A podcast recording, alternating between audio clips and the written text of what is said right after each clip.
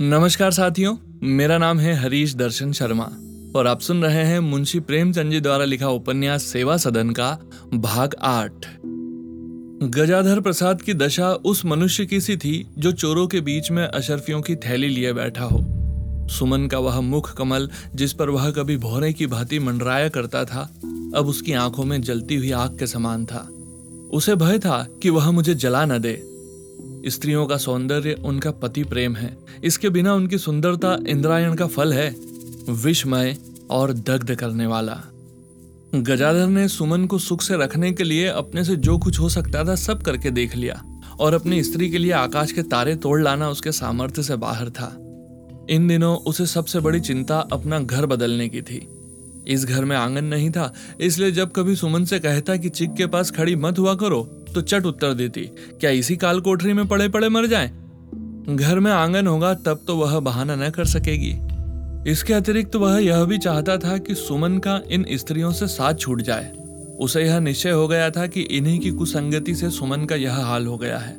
वह दूसरे मकान की खोज में चारों ओर जाता, पर किराया सुनते ही निराश होकर लौट आता। एक दिन वह सेठ जी के यहाँ से आठ बजे रात को लौटा तो क्या देखता है कि भोली भाई उसकी चारपाई पर बैठी सुमन से हंस हंस कर बात कर रही है। क्रोध के मारे गजादर के होठ फड़कने लगे। भोली ने उसे देखा तो जल्दी से बाहर निकल गई और बोली, अगर मुझे मालूम होता कि आप सेठ जी के यहाँ नौकर हैं तो अब तक कभी की आपकी तरक्की हो जाती। यह बहू जी से मालूम हुआ। सेठ जी मेरे ऊपर बड़ी निगाह रखते हैं। इन शब्दों ने गजाधर के घाव पर नमक छिड़क दिया। यह मुझे इतना नीच समझती है कि मैं इसकी सिफारिश से अपनी तरक्की कराऊँगा। ऐसी तरक्की पर मैं लात मारता हूँ। उसने भोली को कुछ जवाब न दिया। सुमन ने उसके तेवर देखे तो समझ गई कि आग भड़कना ही चाहती है, पर वह उसके लिए तैयार बैठी हुई थी। गजाधर ने भी अपना क्रोध छिपाया नहीं। चारपाई पर बैठते हुए बोला, तुमने फिर भोली से नाता जोड़ा? मैंने उस दिन मना नहीं किया था? सुमन ने सावधान होकर उत्तर दिया उसमें कोई छूत तो नहीं लगी है। शील स्वभाव में वह किसी से घट कर नहीं, मान मर्यादा में किसी से कम नहीं। फिर उससे बातचीत करने में मेरी क्या हेटी हुई जाती है? वह चाहे तो हम जैसों को नौकर रख ले। फिर तुमने वही बै सिर पैर की बातें की।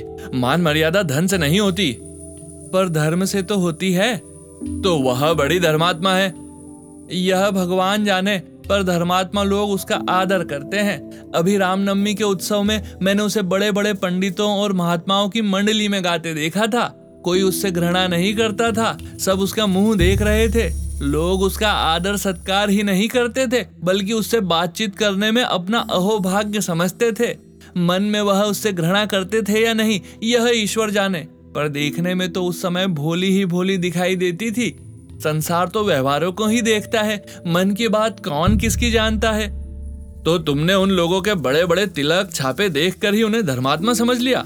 आजकल धर्म तो धूर्तों का अड्डा बना हुआ है। इस निर्मल सागर में एक से एक मगरमच्छ पड़े हुए हैं। भोले भाले भक्तों को निगल जाना उनका काम है। लंबी लंबी जटाएँ लंबे लंबे तिलक छापे और लंबी लंबी दाढ़ियाँ देखकर लोग धोखे में आ जाते हैं। पर वह सब के सब महापाखंडी, धर्म के उज्जवल नाम को कलंकित करने वाले, धर्म के नाम पर टका कमाने वाले, भोग विलास करने वाले पापी हैं। भोली का आदर सम्मान उनके यहाँ न होगा तो किसके यहाँ होगा? सुमन ने सरल भाव से पूछा, फुसला रहे हो या सच कह रहे हो? गजाधर ने उसकी ओर करुण दृष्टि से देखकर कहा, नहीं सुमन, वास्तव में यही बात है। हमारे देश में सज्जन मनुष्य बहुत कम है, पर अभी देश उनसे खाली नहीं है। वह दयावान होते हैं, सदाचारी होते हैं, सदा परोपकार में तत्पर रहते हैं। भोली यदि अप्सरा बनकर आवे तो वह उसकी ओर आँख उठाकर भी न देखेंगे। सुमन चुप हो गई। वह गजाधर की बातों पर विचार कर रही थी। साथियों, आप सुन रहे थे मुंशी प्रेमचंद जी द्वारा लिखा उपन्यास सेवा सदन का भाग आठ। नौवा भाग अगले वीडियो में सुनिए।